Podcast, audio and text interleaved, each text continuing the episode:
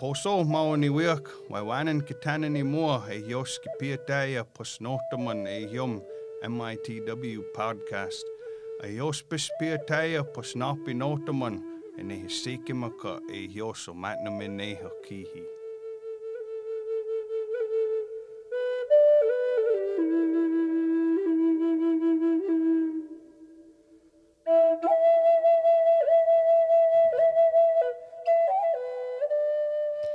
Welcome to the Menominee Indian Tribe of Wisconsin podcast. The MITW podcast is where you can get monthly updates from the tribe and our tribal departments. With your hosts, Sheena Wapoose. and Gary Dodge.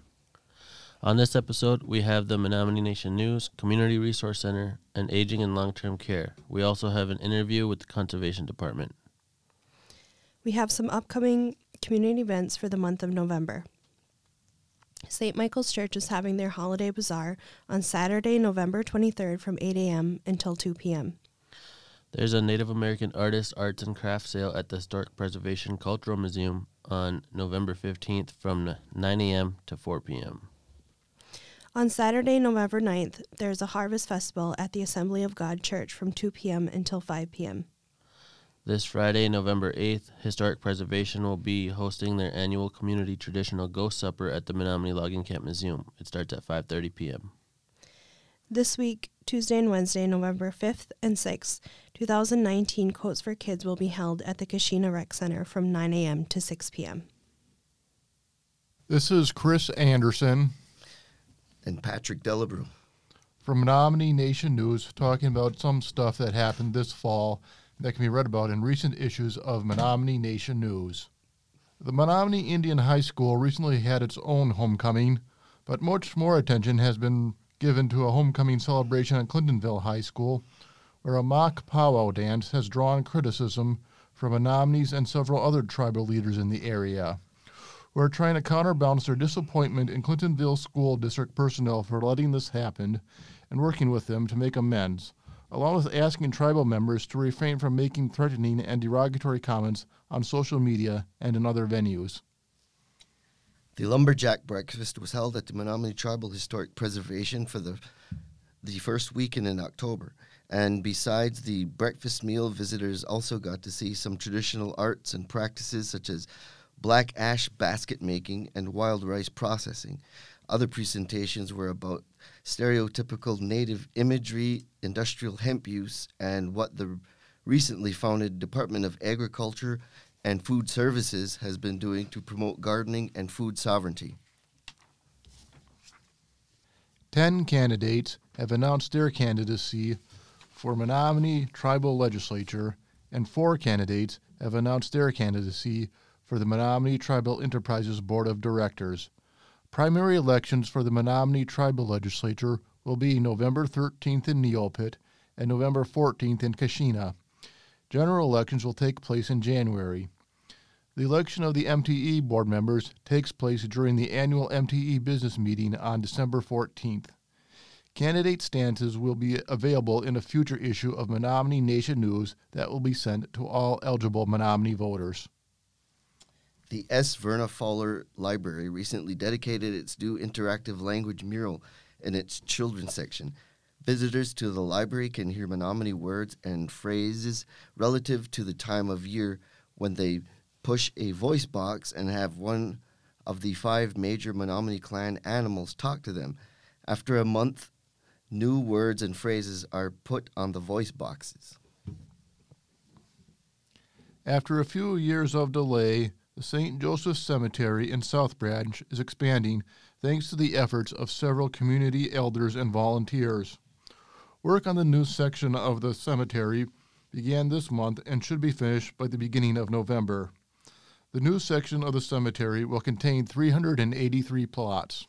a deer got caught in some of the fence netting by the Rainbow Falls Saloon, the out, the outskirts of Neopit, but it was eventually untangled and ran off into the woods after being attended to by several area conservation and law enforcement officers. Other stories that can be read about are various walks and other events marking October being Domestic Violence Awareness Month and also recognizing other women's health issues. Menominee Indian High School teacher Benjamin Greeno winning WEAC's Excellence in Education Award. The Keshena Assembly God Church putting on a massive clothing drive and a harvest festival. The Neopit based Woodland Boys and Girls Club setting up some operations in Keshena. Native American presidential candidate Mark Charles visiting the reservation. 11 year old Ayana Okamash's success in the boxing ring. Menominees and other Native Americans in the area celebrated the recent renaming of Columbus Day to Indigenous Peoples Day, and various Halloween activities that have been taking place. Next issues of Menominee Nation News are available every other Monday. Our next issue will be available Monday, November 4. The following issue will be available Monday, November 18th, with a deadline of Wednesday, November 6th. You can also receive updates by subscribing to our e newsletter. Text the word Menominee to 22828 to get started. For more information on advertising and subscriptions, or to share a story idea, call 715 799 5167. For Menominee Nation News, I'm Patrick. And I'm Chris. So, with us today, we have Ashley Wapkinney from the Community Resource Center. She is the recruitment and training coordinator. So, Ashley, this past month at CRC, you guys had the Haunted Hallway event. How did that go? Well, by far, it's been the best year that we've ever had in the past nine years. This year we had 777 participants. We raised $2,335, and with the proceeds with that, we applied $844 to Natives Against Heroin and $844 to Coats for Kids, and the remaining of it we split in half and then went to the churches in Neopit and Keshena, St. Anthony's and St. Michael's, and we bought hygiene products for both the churches. Great. So, every month I create the training calendar, which I'm here today to talk to you about, for the month of Pakatakamik Queso Awe, which means it's ground freezing moon, November. We are having the following classes or services. ACE interface will be held at our building at 9:30 a.m. by Gina Washinawatok. The ACE study confirms that adversity during development increases the risk of physical mental, and behavioral problems later in life. The study has taught us that ACEs are the leading cause of health and social problems in our nation. The next class is the Social Security Services.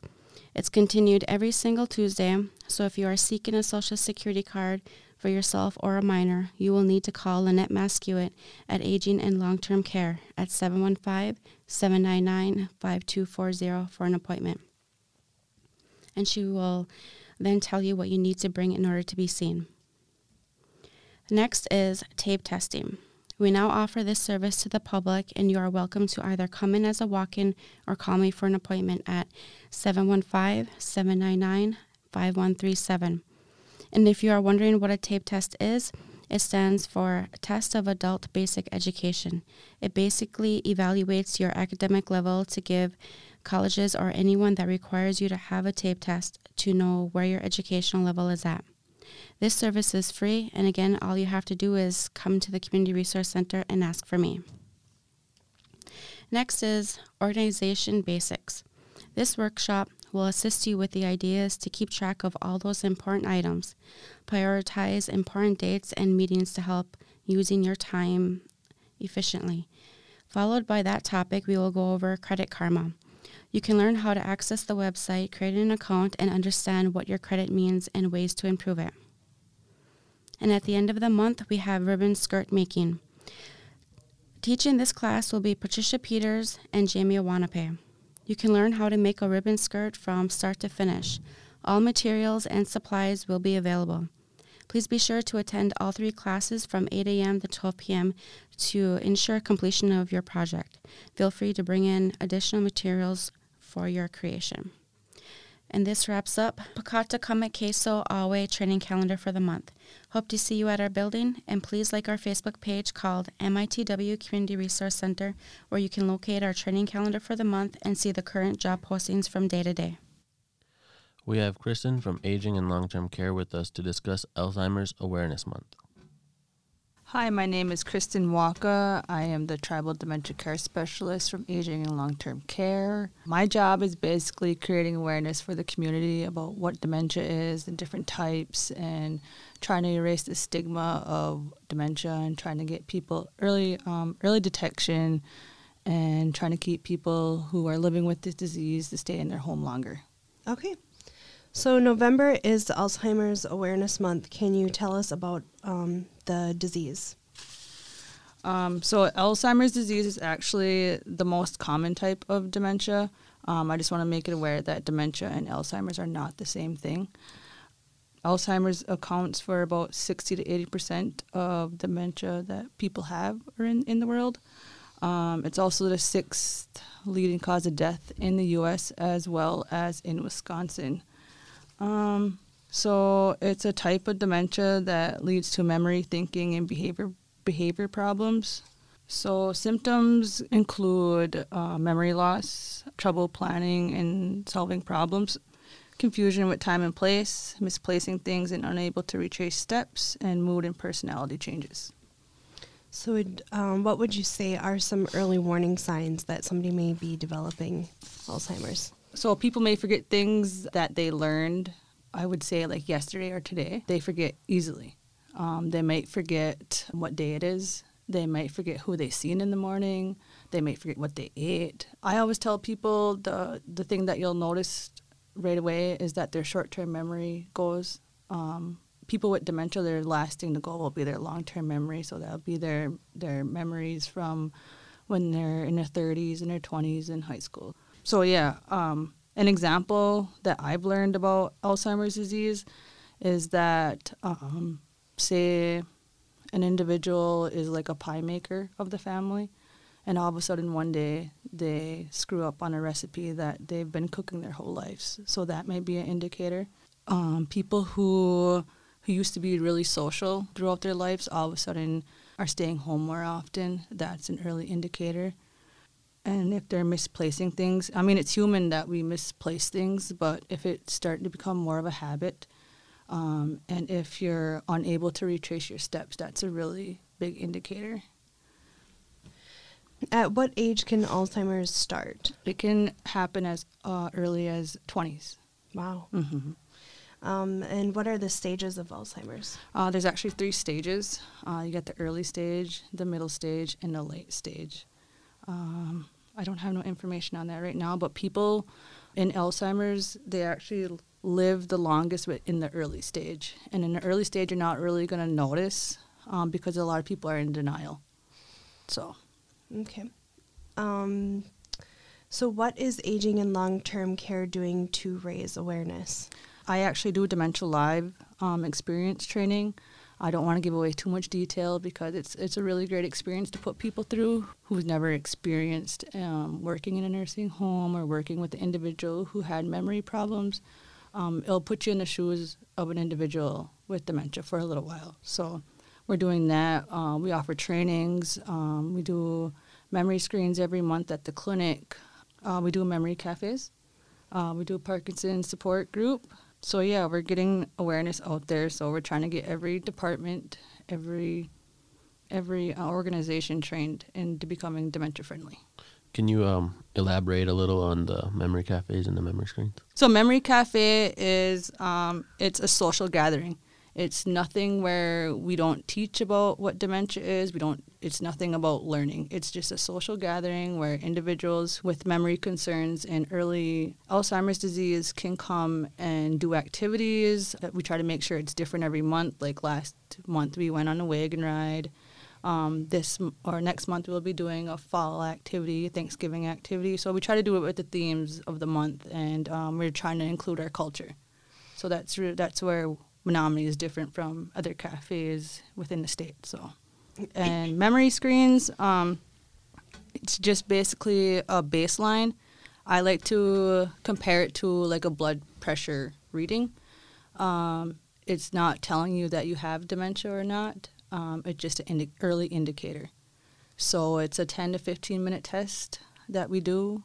Um, and then you can have based off your results, it can either go to um, it can go to your doctor. If not, you don't want it to share with any, with anyone. We'll keep it for six months to a year, and then we'll test you again to see where you're at. So, So, if people are interested in attending either of these, how can they find out when or where?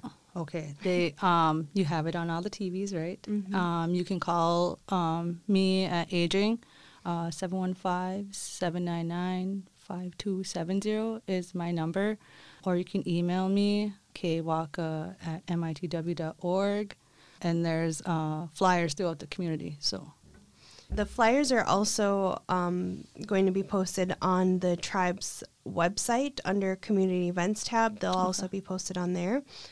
Um, anything else that you want to include as like a parting thought? I like to share that uh, if you guys see the purple shirts out in the community of the holding hands, that represents dementia and uh, Alzheimer's. So if you see a lot of purple from aging, that's representing dementia. So if anybody would like to wear purple for November, it's raising awareness. So On this episode, we have conservation warden with us, Michael Riley. Um, what are some things that um, conservation wardens do? We'll patrol the wooded portion of the reservation and try to uphold our ordinances and laws that pertain to keeping our resources and making sure this time of year it's November 1st, so hunting is really kicked off today for descendants and tribal members. So we'll be out in full force making sure everyone's hunting properly and safely, everyone has their tags, and a lot of people are gathering wood. We'll be checking for permits for that and hopefully not having to cite anyone, you know, make make sure everyone's in compliance. So you mentioned hunter safety. What are some uh, ways that hunters can be safe? Well, we just completed our hunter safety with a large group of our youth here. Um, definitely wearing orange, being out on the road, and um, the biggest thing we tried to push this year was, you know, not shooting down the road. A lot of uh, young guys out there might be running dogs or doing drives or just riding around, being aware of, you know, what's beyond their target animal. You brought this up a little earlier, but can you explain the differences between the deer hunting seasons for enrolled tribal members, descendants, and spouses? So, sorry. So, August 1st, tribal members can hunt bucks only until September. And then September 1st, tribal members can hunt bucks and does until December 31st. Um, the spouses and descendants will go along with the gun season with the state. Uh, what are some of the rules and regulations for deer season? Well, for deer, tribal members will have five tags. Um, they have to tag it immediately and keep it on until done processed and everything. No shining, of course, still, and being enforced. Is there any certain type of rifles they can and cannot use? No, we don't have any listed in our regulations. You know, obviously, we would hope that the hunters are using something that would take their game down immediately and, and not suffer. How long does uh, turkey season run? Okay. Turkey season is turkey is going to start October 10th through November 30th. And then the first Saturday in April to the Sunday prior Memorial Day. Okay, and then is turkey hunting um, tribal members only, or is it open to descendants and spouses? Um, descendants can hunt it in the spring. Okay. Fall hunting is limited to tribal members only. Um, so, how did the hunters safety education classes go that you were talking about earlier? Um, they were pretty cool. I was the is my first year as a warden and my first year going to a program like that. So it was Monday through Thursday, and then Saturday they had range time where they actually um, handled live weapons and fired them. So it was um, a lot of book work and interactive work, a lot of handling of. The DNR provided us with some um, real guns, but they're orange, and the firing mechanisms are taken out. So the students were able to get familiar with the common actions like a lever action or bolt action or semi-automatic, um, pump action or uh, brake action shotguns. and dummy ammunition. So they we ran them repeat, repetitively through you know the actions loading and unloading and how to be safe with a partner or by themselves. Uh, what age can youth attend the hunter safety and education? Well, when I was talking to the instructor, they said it's at a sixth grade level. The um, the literature and the testing, but they were saying they've had kids come through that were younger. And I know it's a little bit different up here where versus the state where kids will hunt with their family. Mhm. So 12 years and older, they have to have their hunter safety, and then they can be out there. And it says uh, persons between the age of 12 to 18 can hunt alone if they have passed their certified hunter education course. And then how often will you be um, like doing checks and stuff on like hunting? Um, usually, if I make contact with a vehicle, you know, it's that time of year, so I'll try and stop or pull up to them or get out the car and talk to them if they're out their vehicle. You know, I'll ask who is does everyone have their tags or permits for whatever they got going on. We have an active, excuse me, an active list and record of it at the office, and we're working on getting tablets in our squad so we can have access immediately.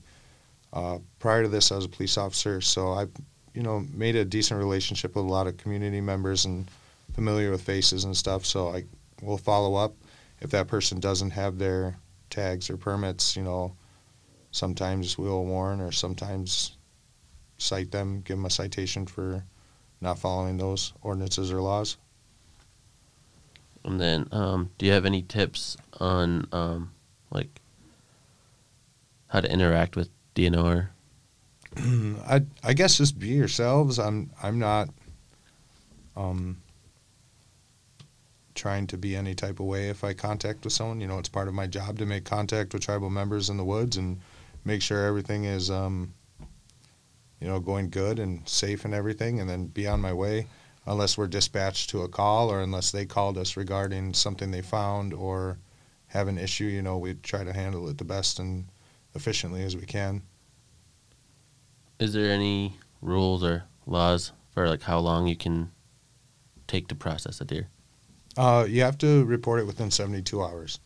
You know, it's not really hard. We set up a, or, you know, the department set up an internet posting way. There's a phone number on every tag, you know, and you should be, I'm usually pretty happy if I'm able to kill a deer. So I call it in pretty quick, you know. Now, being a warden with my friends, I told them, you know, put that tag on there before you take a picture, because the first thing everyone wants to do is take a picture of the buck they killed or the doe they harvested.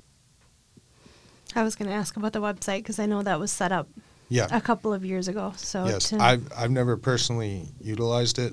I like the phone call thing. It's a little bit faster, and I get it out of the way when I'm in the woods. You know, boom, call the steer in, and then it's done. Then figure out if we're gonna continue hunting or go home and start taking care of it. Can you kind of uh, explain like that process of like how long can deer be like hung up for? Well, now that it's getting really cold, I mean, I remember when I was younger and I'd visit my grandparents in Neopit, I would see deer hang for quite a few days.